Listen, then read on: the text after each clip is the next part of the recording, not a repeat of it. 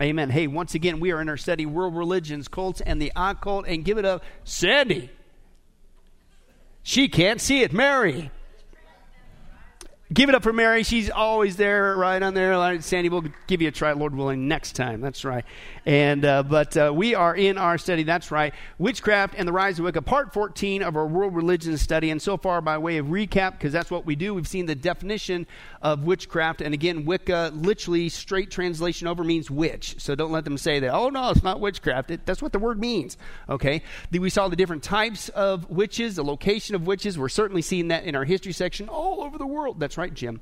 All over the world. The protection, how do you get protected from witchcraft and any things of that nature? It's Jesus. If you're not saved, you need to get saved and be indwelt with the Spirit of God. Greater is He that is in me than He that is in this world. That's number one. Number two, if you are a Christian and they come after you, you don't have to be afraid. God has not given us a spirit of fear, but a power, love, and a sound mind. Okay? But you need to turn to Jesus, okay, and the authority of His name. Uh, then we've been dealing extensively with the history section, okay? And what we saw is basically Wicca is nothing new under the sun. It's basically old fashioned witchcraft repackaged with a new name, but it's nothing new. In fact, witchcraft itself is nothing new under the sun. It's been going on for a long time, ever since the Tower of Babel. Okay, they didn't just rebel against God and build a tower and refuse to spread out over the earth. They basically, as we saw with the evidence, archaeological evidence, they had were heavy duty just a couple hundred years after the flood in major witchcraft, and not just witchcraft, but occult practices. And then what happened is, after God dispersed from the Tower of Babel, it, the people finally began, as he confused the languages, to permeate the planet, and guess what they took with them? Witchcraft. And what we saw is it went from Babylon to Egypt to Greece. And then finally, we saw last time the Roman culture. And basically, what we saw is the Romans took basically the Greek gods, okay, who got their witchcraft, a lot of it from Egypt, who got theirs from Babylon, follow the trail. Okay, but the Romans basically took the Greek gods and put Roman names to them. And it wasn't just the gods that they worship that were from Greece with new names. Uh, they basically also brought along the witchcraft, okay? Their society, the Roman society, was heavy duty infiltrated with witchcraft. And again, remember, that's the society in power when you have Jesus coming as our Messiah, and the early church having to deal with that. So that was very eye opening. We saw it was everywhere in the Roman society. They had oracles that they turned to the Sibylline oracle, the oracle Delphi. Remember that? That there's a crack in the ground with poisonous gases coming up, and all of a sudden she get a revelation. it's supposed to be from you know the the gods. No, it's called. Uh, gas in the ground. So anyway, crazy, okay, but that's back then. They had various Roman spirits that they had, supposed to be after you, good and bad, but it, obviously it's all demonic. They had household shrines. Everybody had their own shrine. It wasn't just in the public square and things. And basically, as the Greeks had their goddess of witchcraft, uh, Hecate, Rome had the same thing. They just took Hecate and turned her into Trivia. That's right, Jim. That's your piece of trivia for tonight. Okay? Uh, and uh, basically, they had a goddess of witchcraft, too. And of course, it showed. There's tons. We find evidence of witchcraft spells, witchcraft amulets, uh, curses, uh, curse dolls, i.e., like voodoo dolls. Nothing new under the sun, man. They were doing that way back then as well. Uh, they used it in chariot races and sport races to try to uh, get their components, opponents to lose. They used it in murder, in so called love, legal cases, and so called health. But it was everywhere. So, Again, we're in our history section. We're exploring where did it go after the Tower of Babel. Where did it go next? Well, as I alluded to last time, it simply goes to Asia. It goes to the east, okay? And we see that when you take a look, and we see there, but you got the basically the Tower of Babel, if you can see there, and you see some arrows, and you see them going uh, eventually, you're going to see north. We're going to eventually, Lord willing, get to Europe. Okay, you see them also going down south, and that's what we've kind of dealt with going west and south. That's with your uh, uh, Egypt and down south, and then uh, west you got Rome and Greece. Okay, but I don't know if you can see it, but there's another arrow that eventually they start peeling off where they start going east okay, is where they went after the Tower of Babel, okay? And so that's what we're going to deal with tonight Asian witchcraft. Okay? I tell you what, getting into this study, very uh, familiar with a lot of European witchcraft, which eventually came over to the Americas that the Puritans and Pilgrims had to deal with. Okay, but uh, it, this has been a real eye opener for me, even personally. I, I, mean, I know that there's a lot of evil and witchcraft and occult, but I, it just tracing the trail, and God sees the whole thing. But basically, and we're not there yet. We've got to finish our history section. But when we're done, folks, the whole planet is covered in witchcraft and occult practices. Not just America, not just a couple isolated cities. It's all over. And God sees the whole thing at the same time, right?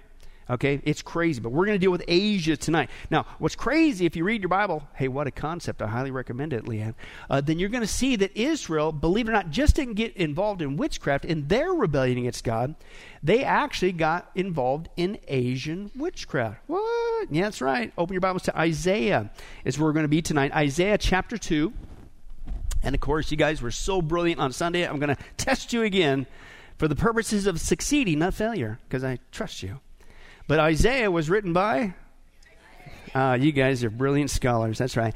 Isaiah chapter 2, we're going to read verses 5 through 9. We're going to take a look at the guys getting involved in witchcraft. Where did it come from? Then we're going to take a look at the ladies getting involved in the witchcraft as well. And boy, does God have some strong words for both of them. Okay, you don't want to mess with witchcraft. All right, so this is Isaiah chapter 2, verse 5 through 9. Here's what he says Come, O house of Jacob, let us walk in the light of the Lord. You have abandoned your people, the house of Jacob. They're full of superstitions from the where? The east. Are you serious? Yeah, in case you're wondering what they are, he tells you in the next one. They practice what? Divination, sorcery, witchcraft, like the Philistines. They clasp hands with pagans. Their land is full of silver and gold, and there's no end to their treasures. Their land is full of horses. There's no end to their chariots. Their land is full of idols.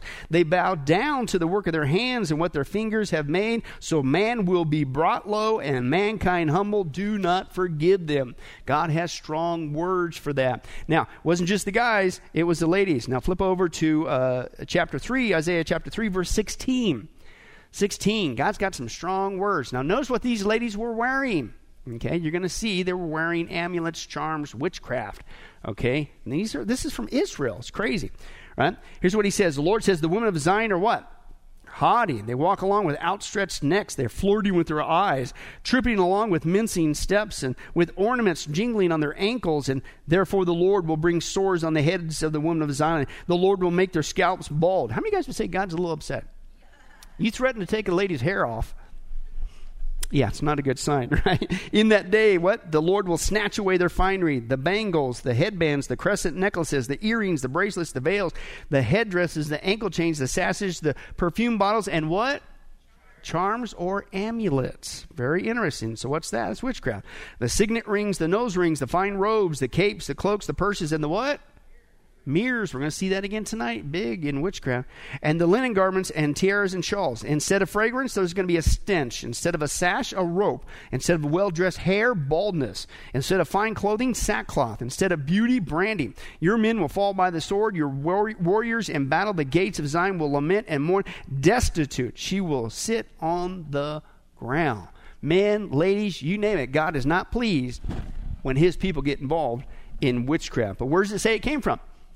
It's crazy. We don't kind of think of it. We think Israel was all isolated. No, they weren't. Especially with King Solomon, man. He had access to all kinds of stuff. People came to him, brought him wares. He was the wisest, richest man in the world. That really happened, by the way. Okay, well, guess what? Apparently, there was contacts from the east. Okay, and uh, and apparently, they got involved and they shared, and Israel accepted their witchcraft.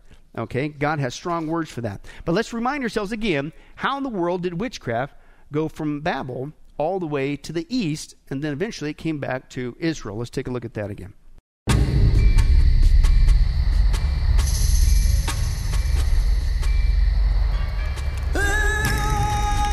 After the flood, Noah and his family gave thanks and offered sacrifices to God for preserving them. God told Noah to go and multiply and fill the earth. Noah's family flourished and multiplied but they did not spread all over the earth.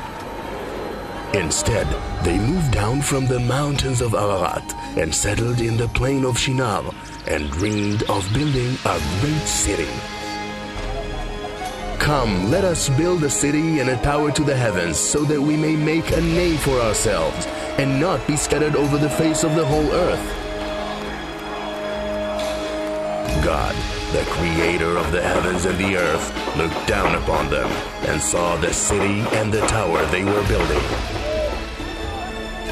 They are united and speak the same language. Now nothing they imagine to do will be impossible for them.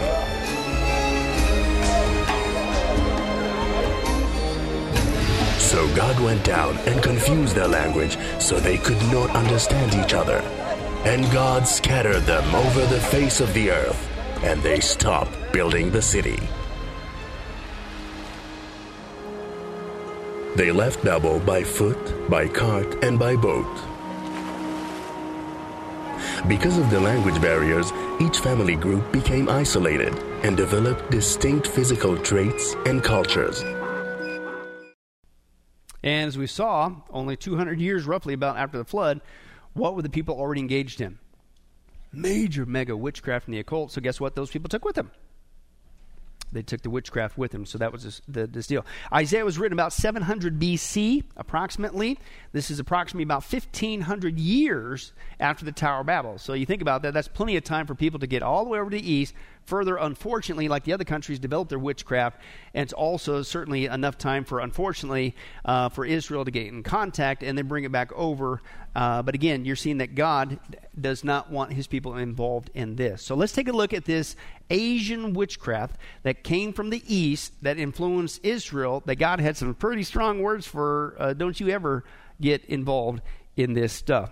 Okay. Now, uh, what I'm, we're going to do tonight is we're going to hit just two areas uh, from Asia uh, that we only have time for. Okay, and that's Japan and China. Now, I'm telling you, Asia uh, doesn't mean just one country. Uh, it's a whole bunch of them. Okay, for those of you hooked on geography. Okay, now we've had the liberty of dealing with uh, one whole area, one whole study: Egypt, Greece, Rome, Babylon. Right? Uh, I could do a whole study just on Japan, a whole study easily on just China. We're actually going to try to combine these two. I don't have time to get to Korea. I don't have time to get a lot of the other steel. You'll see a video from Indonesia, but but we're just going to have to hit a highlight, and then we're going to keep moving around on our geography. So just give you a heads up. How come you didn't cover Korea? How come you didn't? I'm just trying to give you an overview, but you're going to see even the east is flooded just like the Bible presupposes and tells us, uh, is they're flooded with witchcraft. Okay, so we're going to have to do that. So let's start with Japan, Japanese witchcraft. Okay, again, this is permeated throughout Asia on a massive scale. Now, Japanese uh, uh, society, basically, their witch uh, is separated into two major categories. Okay, and what they do is the Japanese witch, okay, and uh, works with these things called and if you're familiar with witchcraft even today, uh, no pun intended, familiar, they work with these things called familiars. Okay, and I'll get to that in just a second. But the witch, the Japanese witch, okay, is two major uh, types of witches. And there's actually more. I'll add a third one. But we're only going to uh, cover m- mainly one. And that's what's called the fox witch or the snake witch. Uh, there's also a cat is very popular. But basically, the reason why uh, they're doing that is because they're working with these, quote, familiar spirits that inhabits these animals, in the case of the fox, snake, cat. And these familiars are the ones that lead them deeper into the witchcraft and the occult, protect them supposedly, and uh, teach them their techniques. Now, w- what are we talking about here? We're talking about a demon is what's going on here. Okay, Let, us deal with that. Familiar spirits. Okay, in fact, let me show you a European, old uh, European photo. Uh, witchcraft still relies on this today, right? You don't want to say, "Hey, come with me and learn the craft directly from demons." Most people would freak out. But if you rephrase it and say, "It's a familiar spirit," it's an animal guide. It will help us and lead us into our practice. Uh, it's a little bit more palatable. It's called deception, okay? But this is a, uh, a photo from England, and uh, in the late 16th century, this is a witch feeding her familiars. Basically, would be possessed animals, right? But there's demons. Now, can demons inhabit animals? Yeah, we certainly see that scripturally. People or animals, right? With the pigs, we saw that. Okay, but a familiar spirit is also known as an animal guide. Uh, it's believed, and this is it back in Japan, this is their big belief. But again, it's nothing new under the sun. Witchcraft still does it today. They believe that these supernatural entities, i.e., demons, okay, will inhabit these particular animals and give them particular powers uh, to further develop their magic. Okay, sometimes uh, they'll even be used in human form, but the animal form is really popular, certainly in Asia. Okay, now they say that when they served the witches, these familiar spirits, i.e., demons and animals, when they served the witches, they were evil and bad. But you didn't have to be a witch. It was actually encouraged that you, the regular Joe in Asia, could have your own familiar spirit, i.e., a demon, but then that's okay. Uh, that, that's for good. So the witches' familiars were bad. Okay, but yours, if you had one, uh, somehow it was good.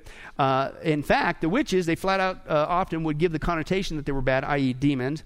Okay, and uh, but what they would typically call for the average Joe, if you had one, it was just a fairy, you know, a little leprechaun. You know, wait till we get to that stuff, right? You think it's just kids' tales?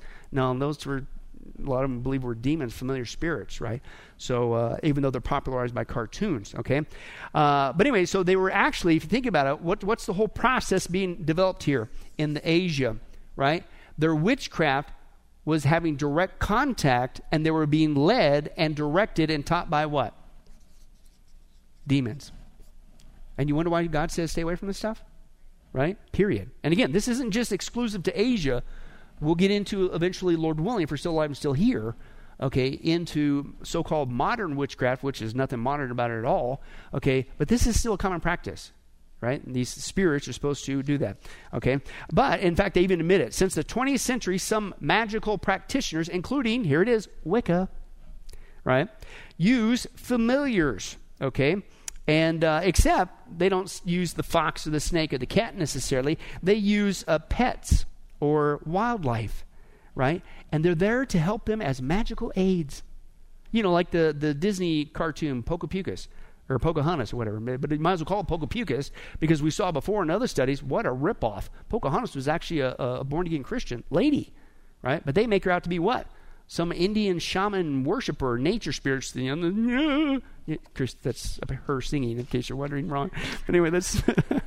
but, but, I'll give you one more, and we might get into this later in some other study. But another term that they would have for these familiar spirits, right? Uh, not just an animal guide, uh, but would be a doppelganger.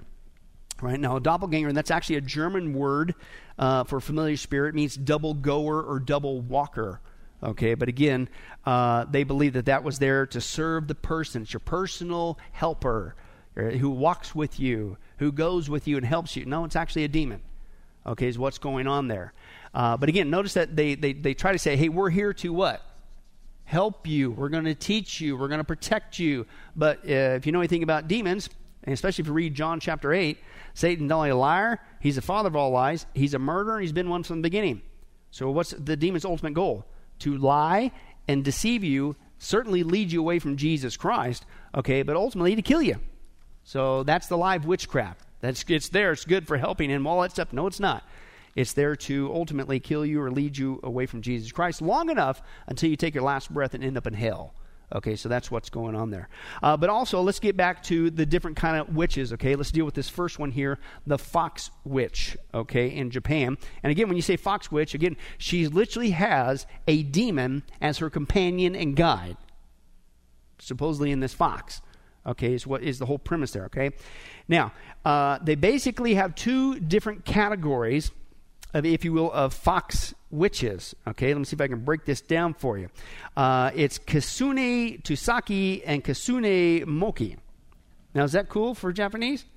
I probably butchered it, but none of us know, so let's enjoy it while we can.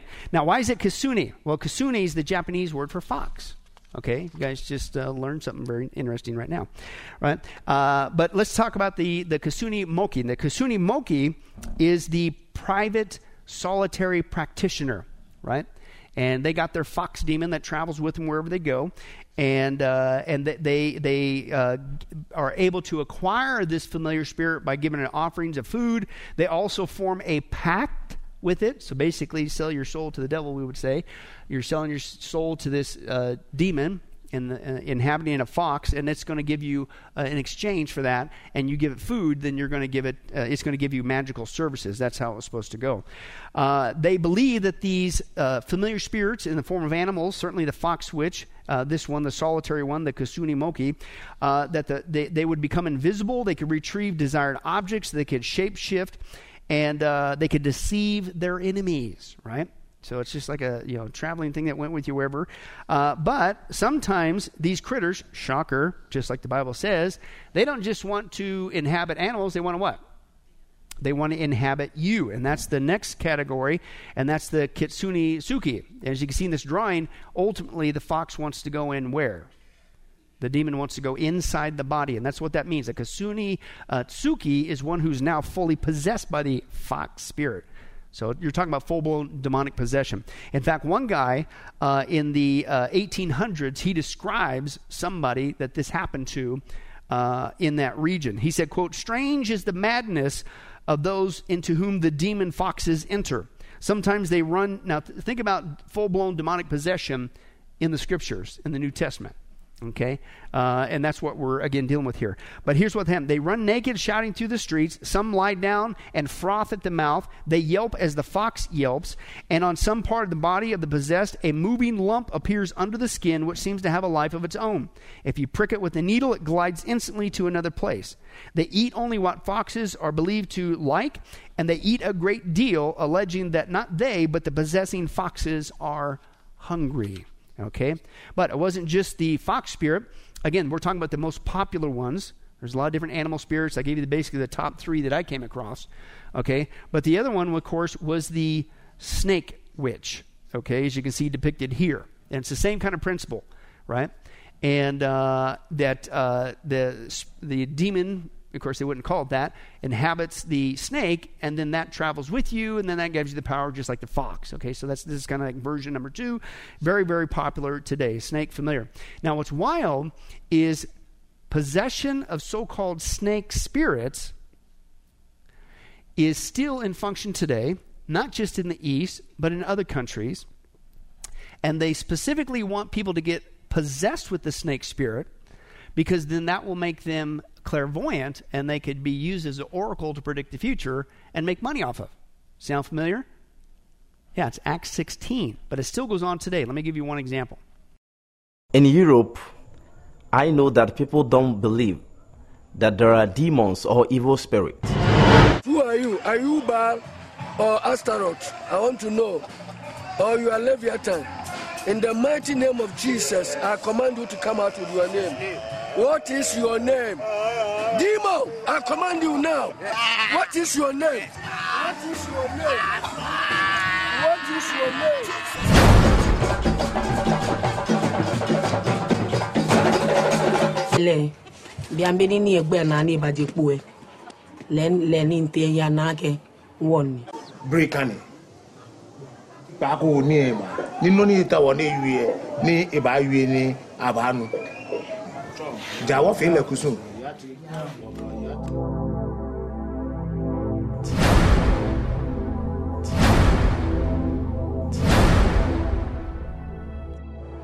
Their practices has its root in satanic kingdom, not in the kingdom of God.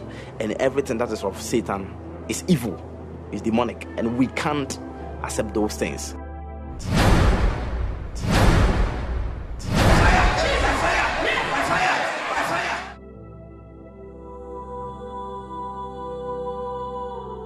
I set you free, Jesus, from now. Have your liberty in Jesus' name. Amen. I love how that ends. She gets delivered through Jesus Christ. You know, it's kind of interesting. You know, how many times do we, even our so-called modern society, we downplay demon possession as if it doesn't happen? Uh, it still happens. I think a lot of people who are demon possessed uh, basically get medicated into uh, basically muteness, so to speak, uh, and or they're put away in psych wards, thinking that's just psychological. I'm not saying that some of that isn't psychological, but having been into psych wards myself, not personally, but visiting, trying to witness and pray for people in the ministry over 20 some years, I'm telling you there is a different spirit in those places. And I think a lot of these people are demonically possessed, but our secular society refuses to admit it, and so all they do is give them drugs, and that ain't going to help nothing. So the only thing, like you saw, that will deliver these people is Jesus Christ and that's what they need. But think about it. Sometimes we'll, in our modern mindset, we'll look back and we'll not only downplay and act like demon possession doesn't go on. I still think it's just as rampant today as it was in the New Testament. But why do you think Jesus encountered so many demonically possessed people? We'll go back to even our last study with the Roman culture. What was it infiltrated with? Witchcraft. So is it any surprise? Right? Now, that was the snake spirit that that guy, again, we're still on uh, Japan, snake spirit, familiar, right?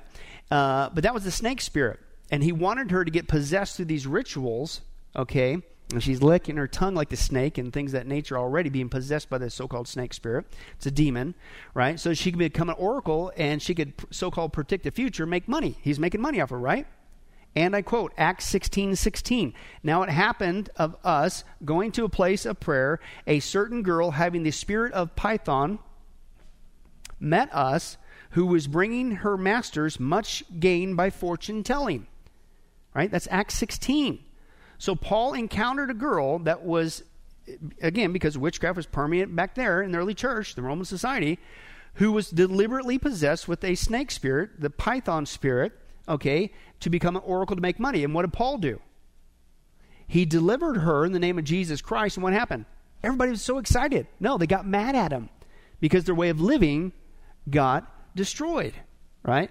So it still, as you just saw, goes on today. But again, this is what's going on with uh, the Asian witchcraft, certainly Japanese witchcraft. Now, let me give you another category. Okay, so we're still on the fox and the snake spirit. Okay, and uh, let me give you another one and this is basically a family of witches, right? Generational witchcraft. Uh, Tsukimono Suji, and these are hereditary witches. They're uh, typically feared and sometimes even venerated. And, quote, once a family has been identified, people discover that they're a family of witches, or uh, Tsukimono Suji, quote, marriage becomes difficult especially for females in the house. Why? Because they believe that the familiar spirits are passed down the maternal line okay, through the ladies. So think about it. You find out this girl you're wanting to date or marry, and she's from a family of witches, then uh, what's probably going to happen? She's going to want to transfer that demon spirit to your kids. Kind of a deterrent to getting married. Last time I checked, okay, for those of you thinking straight, okay, and so uh, that, that's what was going on there. Uh, but they even admit, listen, the family of witches, uh, generational witchcraft, uh, what the Japanese would call Tsuki Kumo Suji, is just like, quote, European witchcraft traditions from the importance of familiars, uh, because that's also what European witchcraft teaches that the familiar spirits will go down uh, the maternal line as well. So, again, why? Because it's all coming from the same source, is why. Now, they also have this, we're still in Japan. Uh, we are they have their version of talismans now as we saw before they have basically their talismans are in written form, okay, typically on pieces of paper. It's called ofuda. Okay, uh, fuda means a slip of paper or a card. And basically, this is special writing that they use to create a talisman okay and they're issued by shrines with the name of the shrine on it and or the deity or deities that the shrine represents and then it's stamped as you can see the, the red stuff there it's stamped with the seal of the shrine and this basically is their version of a talisman right? And it, it, the, they, they did a couple different things for them. As we saw some of the other societies, they would carry around special rocks or the dolls or figurines that represented the deities that were supposed to protect them. This is kind of their version of a talisman, kind of written down. And uh, they would often be placed on household altars. They would be revered both as a symbol of the shrine and the shrine's deity or deities. And they believed in the house, if you had this up, that it could be used as a medium through which you could access the deity as you worship it. Okay, so there was that version of what this uh, did. But again, it was also uh, used to supposedly uh, bring with you and to protect you and your home and all that other stuff and give you good luck and all that stuff. Uh, they also had a portable version uh, of the uh, Fuda that they basically you could put into a bag, a small bag, as we saw, kind of like a mojo bag. Uh, again, nothing new under the sun. Uh, that was called the Gofu, okay? And they basically carry it around with you, okay? But they, they're relying, a lot of the other cultures we saw, they're more reliant on figurines or rocks and things of that nature. Uh, the, the Asian cultures are more on this written form of talisman, these special words uh, with the shrine, and you got the stamp of approval, and that thing is going to protect you. So that's kind of their version of that.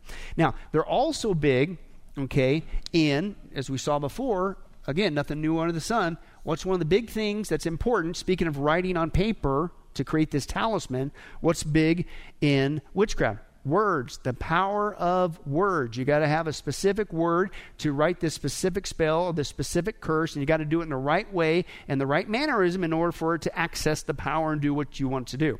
Well, they did the same thing, okay, and they called it Kododama or Kodotama, and that means word spirit or word soul. Okay? And this is the belief that, again, they're not just scribbling on, they're not saying, hey, stay away from me. You know, hey, give me good luck, right? There's specific words that they're writing on these things, on these talisman, that they believe is going to empower them or protect them or to produce some sort of a negative effect or whatever they want. Okay? And and listen to what it says. It's very interesting. The powers, okay, dwell in the words and the names. Okay? Now what does that sound like? It's what we dealt with for 42 weeks. The word faith study. Remember that? The power's in your words. Don't you dare say nothing negative. Because if you say negative, you, you're a little God.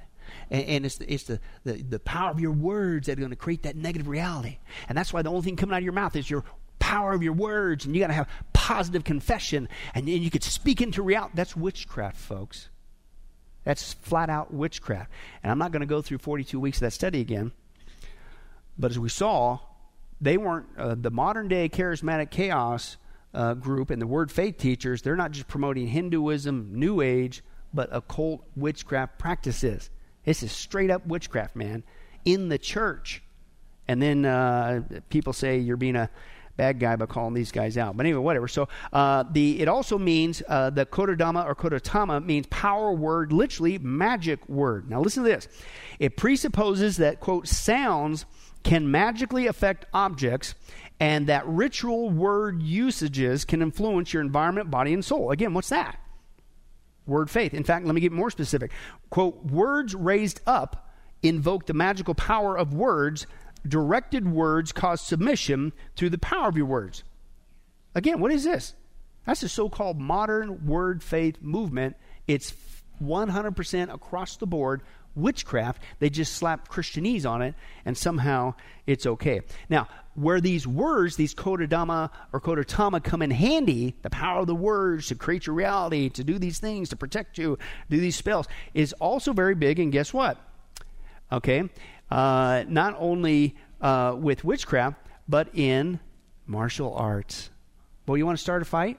Start picking on somebody who says they're a Christian and they're involved in yoga and then tell them that that came straight out of Hinduism and that you can't separate the two. I'm just doing it for exercise.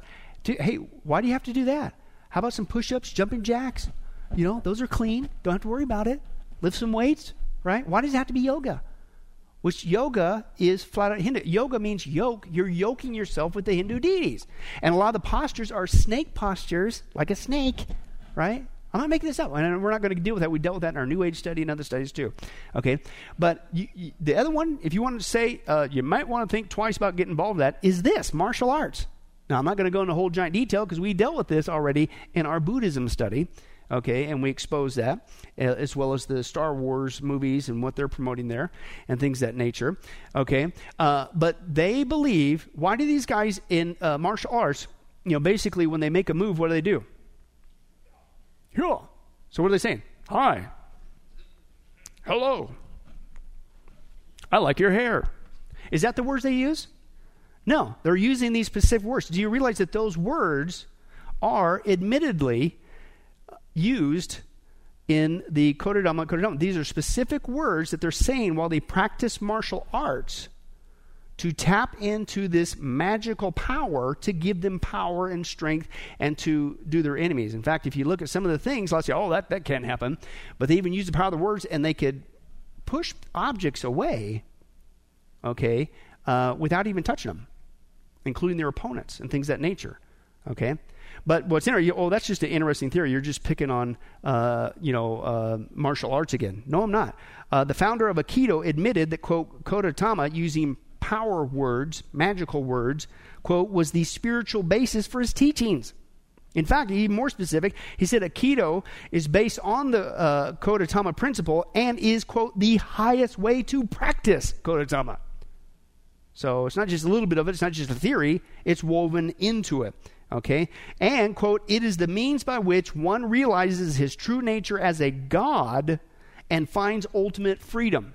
That's Aikido. That's from the, the guy who developed it. Really? You're not going to get in freedom. You're going to get into bondage. And he's actually indoctrinating you not into uh, Asian philosophies that counter biblical Christianity, which you shouldn't be involved in, but he's also getting you involved into Asian witchcraft. Okay? And uh, in fact, here they are admitting that these words, okay, are used uh, to draw on for power. Let's take a look.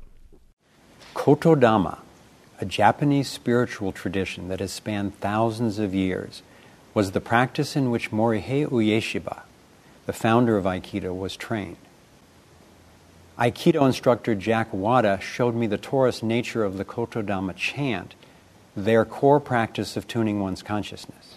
Kotodama, the two words uh, in uh, Chinese characters in Japanese, koto is like a word, and tama is like soul or spirit. And so kotodama can be kind of the spirit or the soul of the universe expressed in sound. And uh, Osensei said that these uh, sounds generated, activated, and sustained what he called creation. In other words, I think he was looking past the obvious physical universe into almost like an energy blueprint for creation.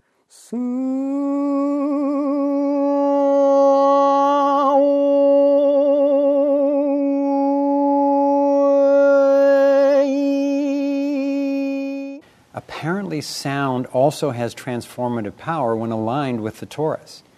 And this seems to have been known long, long ago. I personally had felt what it was like to tap into this energy through Aikido.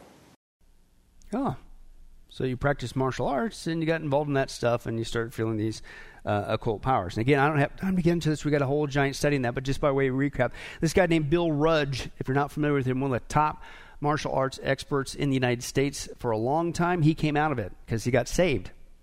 And he said, and when he came out of it, he asked himself two questions. One, did God want me still involved in this? And two, uh, if not, should he speak out against Christians? He spoke out to Christians. And I don't have, and again, we have a much bigger study on this on our Buddhism study. You can check it out. But just a couple reasons why he says you shouldn't have anything to do with martial arts as a Christian. Number one, it instills pride and egotism. Okay? God opposes the proud but gives grace to the humble. He, he says uh, a violent nature to it.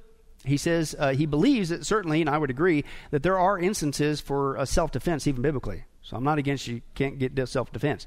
Uh, if you want to do self defense, why not do boxing? Why does it have to be martial arts? Okay, do something like that. So think about it. There's always an alternative. You can't, oh, it's the only thing I can do. No, it's not. Right? But he says uh, that wasn't their aim. Their, their aim wasn't just protection, it was to, quote, literally maim and cripple your opponent. In fact, he says just before I got saved, he said, um, uh, he said I quit uh, because um, just before I quit, uh, he said a man got so I got mad at a man. He, was uh, being obnoxious to me that I actually quote considered taking his eyes out. Quote. I realized that this should not be an option for someone seeking to live under Christ's lordship. Yeah. but the big main thing, and then we're going to move on, is he says it clearly links you to Eastern mysticism and the occult. Okay, just like yoga, many people you say, "Oh, I'm just doing for exercise." Next thing you know, they get into what? New Age and Hinduism, don't they? So stop kidding yourself. Okay? Same thing with martial arts. Eventually, guess what direction you're going to go? Away from God and in this direction as well. He says there are definite Eastern mystical and occult overtones inherent in the martial arts. Many who initially begin martial arts training for self defense, physical discipline, exercise, health benefits, or for sports competition eventually become involved in practices and philosophies that are diametrically opposed to biblical Christianity. Quote, in all styles of the martial arts. There is an underlying philosophy that eventually conflicts with the scripture. These disciplines have an alluring effect that tends to lead a person little by little into Eastern religious and occult philosophy and practice. And sometimes you keep going, you're going to get possessed, especially if you keep getting those tattoos on your body okay and that's a whole other aspect but uh, a lot of the asian culture is they take these words and they permanently tattoo them on them to give them power right? And they want to have these familiar spirits to come and inhabit them to give them power. And, and we're talking again in martial arts, okay? But let's take a look at one example, and then we're moving on to China. Thousands gather outside a Bangkok temple to get in touch with their spiritual side and pay respects to magic tattoo master Luang Pa Pen. The Buddhist monk passed away in 2002 at age 79, but his following is more alive than ever, and his tattoos are said to cast a trance on believers. I wear 17 Hanuman tattoos. They are very powerful. It is very hot in my body. Some even become possessed by the spirits of the animal tattoos on their bodies. It doesn't matter how many tattoo scripts you put on the body, but if your mind doesn't connect to the gods, then the gods won't possess you. The tattooing practice is done in the traditional method using a long spear and ink made from herbs and even cigarette ash. Hey guys, we're here at Wat Bang Phra. We're 50 kilometers outside of Bangkok, and this place is known for Sak Yant tattoos. The Sak Yant tattoos are known for their magical properties. They can do anything from just bless you with normal, simple good fortune to uh, give you the ability to dodge bullets. And I'm here because I want to get one of these.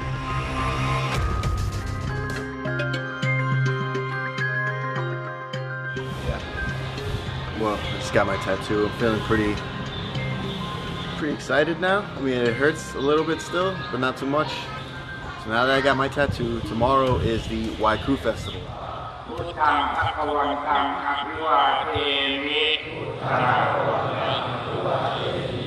As soon as we got to the Wai Kru Festival, my cameraman and I got separated because of the chaos and, and all the craziness of the crowds.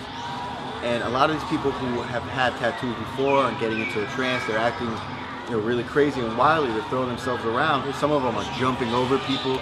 Some of them are, are, are diving. And if all you have is whatever space is immediately around the hairs of your body. So it's, it's a little chaotic. It's a little scary, really. Um, it's pretty dangerous. I can, I can definitely tell you that.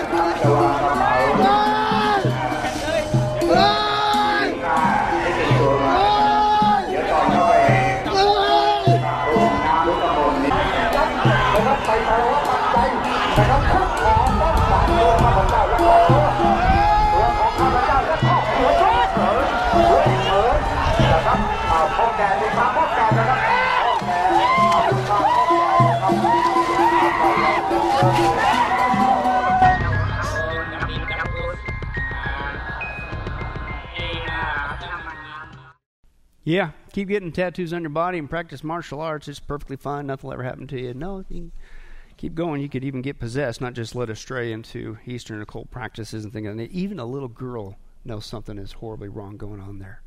Okay, with that. Now let's get into uh, very quickly the part two. China. China's religion in general is what's called polyphyletic, meaning it's diverse. Uh, they even liken it to as quote an empty bowl that they throw in various things. Uh, you go over to China, they, some, they could be Buddhist, uh, Taoist, Confucius. They could venerate uh, nature, uh, the forces of nature, ancestors. Uh, they could be just rational. They could believe that the universe and all of reality is influenced by the spirits and gods. They could be worshiping a multiplicity of gods or so-called immortals. Or guess what? That's right. They can be involved in witchcraft. Now, basically, Chinese witchcraft. Uh, again, I almost feel extremely rushed, but I just I can't deal with all this stuff. But let me give you an overview. But basically, Chinese witchcraft. Uh, they they have a name for the basically the witch, and that is the Wu Wuism, which is basically Chinese shamanism. But that's basically the Chinese version of the witch or the witch doctor. Okay, things that nature, male or female. Uh, in fact, there's a series out on Netflix called Wu Assassins. So basically, now you know what Wu means. It means what? Witch assassins. So, okay, but that's what it basically means. Uh, the Chinese word Wu means shaman or uh, wizard, one who, quote, mediates with powers, basically mediates as a medium uh, with d- demonic things. Again, uh, could be uh, the female version, a shaman would be a sorceress. The male version would be a sorcerer. Again, just like witchcraft. They believe that uh, cosmic powers dominate nature the sun, the moon, the stars, the winds, the clouds. Okay. And they have to do certain practices, and we'll get into this, Lord willing, into so called modern witchcraft. They got practices uh, to manipulate these forces. And you have to do certain rituals, certain dances and trances. Uh, you got to throw out the bones and you got to find all that other kind of stuff. Still goes on today. Uh, the Wu or the Chinese shaman which would perform various rituals for groups, local communities, such as the moon drum dance. Okay, now you're starting to sound like what? American Indianism, shamanism. Why? Because it's the exact same thing. Again, nothing new under the sun. Okay. Uh, Wu, again, its contemporary counterparts, translates dire- directly over, would be witch or warlock, or literally uh, witch, uh, um, a uh, uh, witch doctor itself. Now, they're supposed to be able to have these powers, demonic powers, for uh, different things. One, they're supposed to be used for healing, and not just supposed to be, but you need to understand their culture relies upon this stuff. Right? Oftentimes in the Asian communities, when quote, when all else fails, when those medical doctors can't do it, who they turn to? Still to this day, witchcraft shamans, woos are still big uh, throughout that society today. And uh, of course, they have a belief that your illnesses is being caused by demons.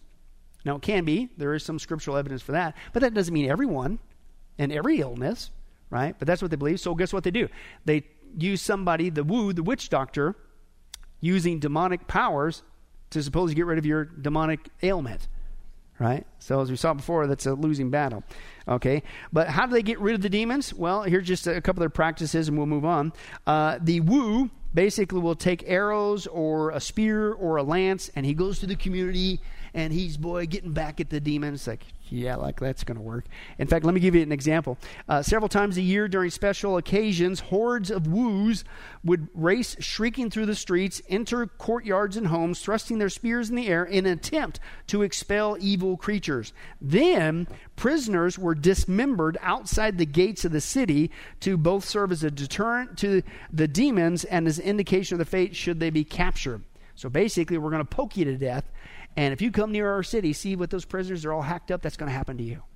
But that's their version of an exorcism, getting rid of the demons. It's crazy, but unfortunately, uh, it goes on. They also are looked upon as rainmakers. Rainmaker. Now, what are we starting to sound like again? Indian, American Indians, shamanism. It's witchcraft, folks. Okay? A lot of Hollywood glamorizes uh, American Indian. Oh, they were so peaceful when the settlers came over here and they just loved nature. No, they were heavy duty into the occult and human sacrifice and all kinds of stuff. So uh, you need to add that to the element and understand what's going on here.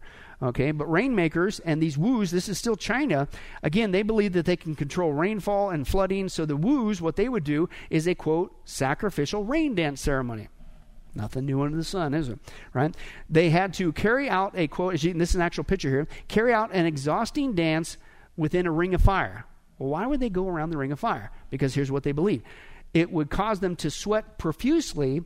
And as soon as they would keep dancing around, they would start to sweat.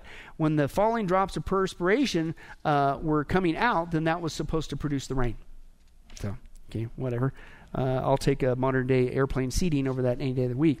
Uh, but they also were big on dream interpreters. The woos are supposed to interpret dreams and tell you what's really going on inside your head there, right?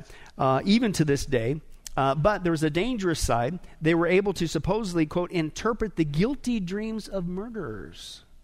Right? We, oh, oh. I can tell what you're really up to. And I quote, uh, that made them, quote, feared and considered dangerous. Boy, talk about a weapon that could be, right? Well, the spirits are telling me that your dream really means this, and you're going to commit, you can knock people off right? And speaking of which, they did gain power, and these woos, believe it or not, in the China culture, got involved in politics. Okay? In fact, some would say that some of their kings were, quote, Wu shamans. They worked their way all the way up into politics, okay, because they were, as we're going to see, and I'll give you, we're going to end on an example, Lord willing, get a lot of money for this. They, you know, like the word faith teachers rip people off their cash with their techniques, including with witchcraft that they Christianize, but it's still witchcraft. Okay, these guys are getting uh, uh, rich and not just with the money, but oh, you better better listen to him because he might interpret your dream in a way that you know.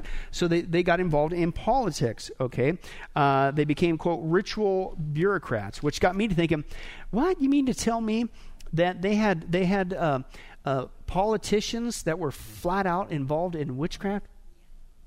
Good thing that doesn't happen here. Lord willing, if we're still alive and still here, because the rapture is definitely imminent.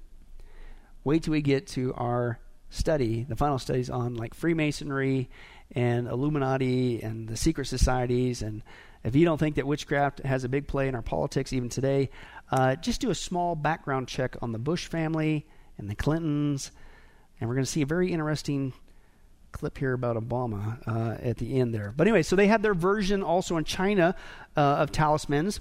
Okay, it wasn't ofuda as Japanese, they call them the fulu. Okay, and this again is their version of basically magic symbols, words that were painted or written on paper, and they're again supposed to uh, summon the deities of the spirits. They could be used as a tool for exorcism, uh, medical, uh, medicinal potions, and ailments and things of that nature. Uh, and uh, and they even quote tried to make the magic writing as easy to understand so that quote anyone could have the power to control spirits okay? But they they took a little bit further too not just paper. They also had coins okay?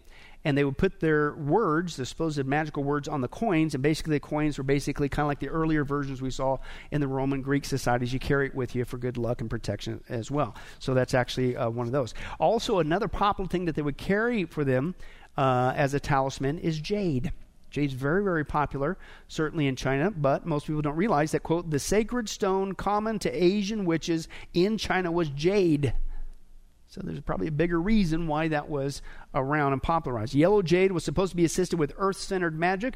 Blue jade was supposed to be with more uh, uh, magic reaching towards the heavens, so to speak. Many witches and notable people wore jade as an amulet to protect their body from harm. And still today, Wu Chinese witches continue the uh, presence in Chinese culture. They act as clairvoyants, diviners, charm weavers, and supposedly they can get rid of evil spirits. They also have, again, as we saw in witchcraft, is big on mirrors. And they have their version of a witchcraft mirror. It's called a bagua, okay, mirror, as you can see depicted there. Uh, this is used uh, also in uh, uh feng shui. We again we dealt with that uh, in our uh, Buddhism study, but basically that's the belief where you have to arrange things in, in your environment in certain places to attract the best chi energy and all that stuff and things that nature. Uh, they use these mirrors in, in, in, that as well to supposedly achieve that. Okay, but it's not just uh, used in uh, these that practice. It's used in witchcraft. Okay, if you're using it for feng shui, you need to get a concave or convex one. But if you're going to use it for witchcraft, you'd have to do a flat one. Okay, just like the other ones we saw before. Okay, in fact, here's a lady showing you they still make them today, they still use them today. And if you can't find them at a witchcraft store, she shows you how to make one yourself. Let's take a look at that. Hi, today I wanted to talk about the Bagua mirror and how to work with it in traditional witchcraft. I did want to first make sure to distinguish using the Bagua mirror in feng shui and traditional witchcraft. So today we're going to be talking specifically about the occultist. So the Bagua mirror is believed to be a form of spell crafting. You have the Bagua eight trigrams arranged in a particular way. The shape, the colors, every aspect lends itself toward the energy raising and the magic of the of the Bagua mirror. And most of them will also have a Fu sigil on or talisman on the back as well usually in feng shui, when you hear from feng shui masters, you're going to be looking for a bagua mirror that's either concave or convex, depending on your particular feng shui needs. Usually it's because there are poison arrows of some kind around the area. Anyway, off topic for the practitioner of craft, the witch, you're going to want to look for one that's flat. Which trigram you want up top, um, how you want to turn it is going to depend on what you're you know what? I think I'm going to create a PowerPoint for this. Now, how to work with the dial on your mirror. Example, say you want to employ defensive magic or warding to safeguard by agitating a force that someone else is sending toward you to hurt you. Work with thunder on your Bagua magical mirror. When using the mirror, turn the dial so the trigram thunder is up toward heaven. Now, if there are roadblocks challenging the flow of money, income, and prosperity toward you, cast wind. So when using the mirror in your spellcrafting, the wind trigram would be up. Typically in East Asia, you would buy one of these that has already been consecrated and charged, ready to go from a master practitioner of the craft. Uh, But since you probably don't have access to that, I'll show you how to charge one of these yourself. Yeah, no, thank you. Uh, they go quick, but still being used today, still being promoted today uh, as well. And part of the reason why uh, witchcraft is still popular over there today is not just embedded in their society, but just like uh, we have our version of a animation industry that popularizes witchcraft called Disney. They also have uh, their version. Uh, one of the things that they have over there is anime. Anime is huge uh, in the Asian culture. It's actually very popular over here in the United States as well. Uh, but it's promoting heavy duty uh, witchcraft. In fact, these are witches, girl witches, and, and that's a cat spirit, a cat familiar spirit that's supposed to be a traveling companion to help them. But again, that's straight up witchcraft. Uh, this one's called Magical Girl.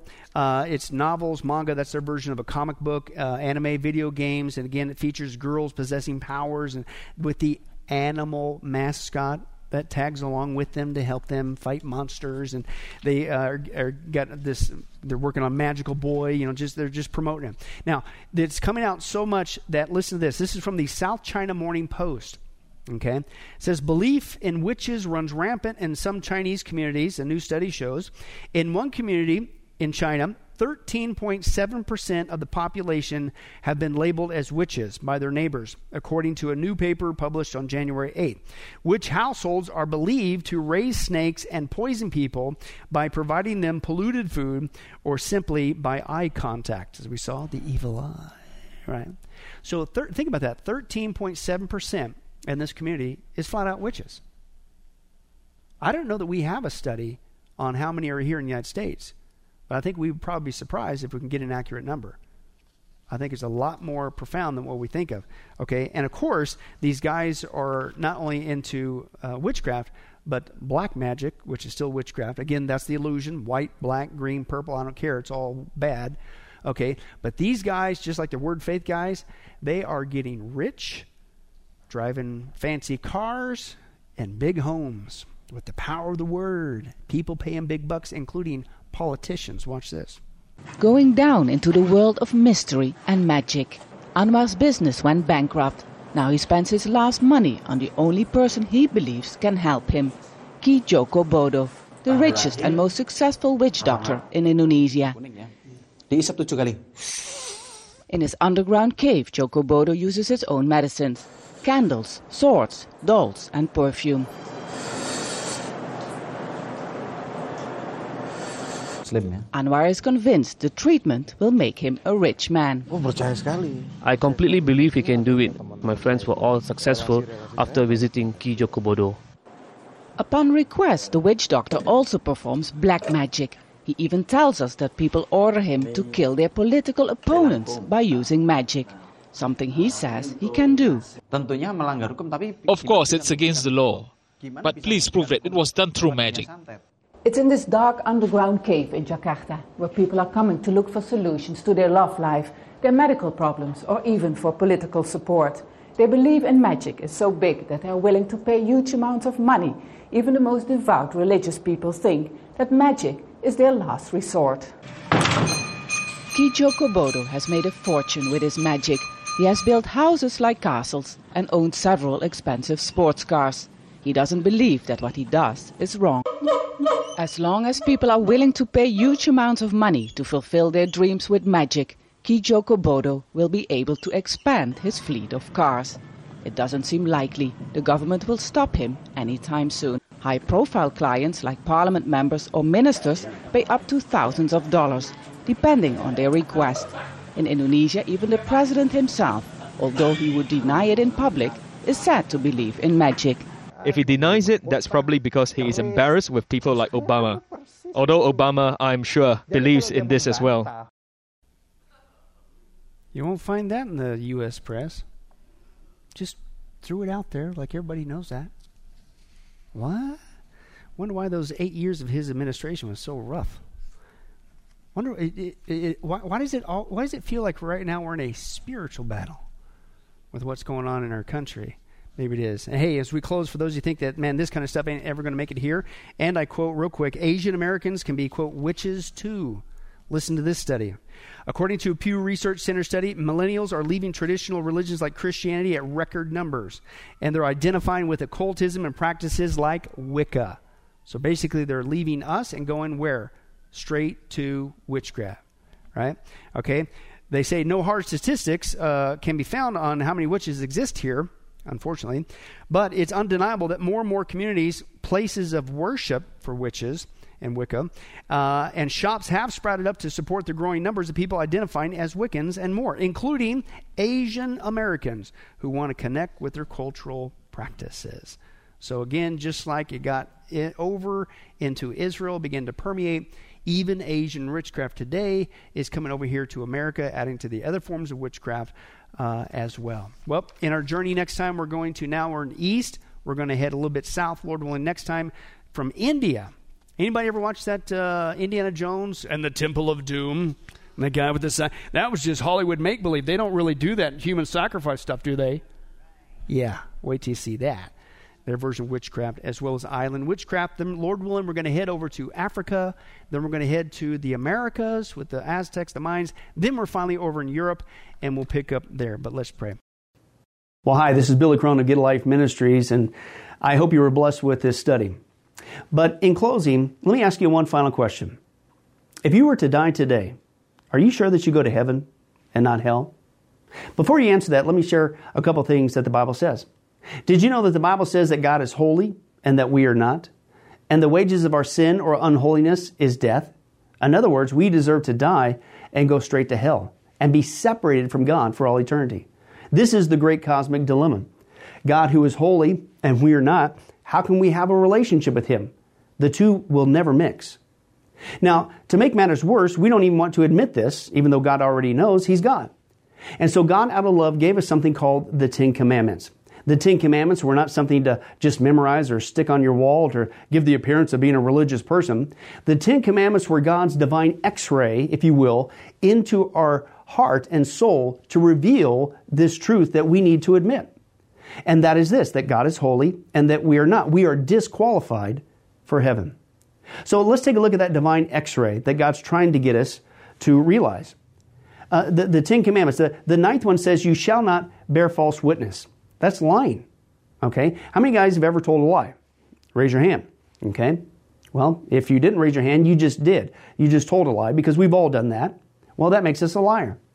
The, another Ten Commandment says that you shall not steal. Don't ever take anything without permission. How many of you guys uh, have ever done that? Well, you guys already said you're a bunch of liars. All of our hands should have went up on that one. If we're being honest, God already knows. Folks, we've all taken something. We've stolen something, right? That makes us a thief.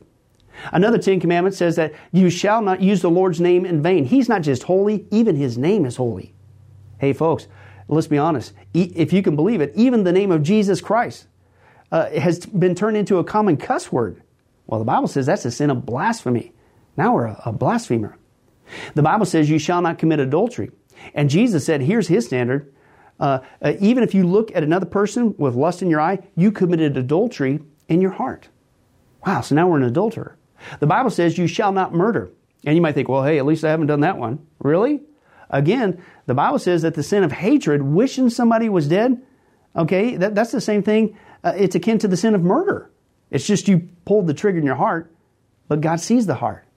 Hey, folks, that's just five out of 10.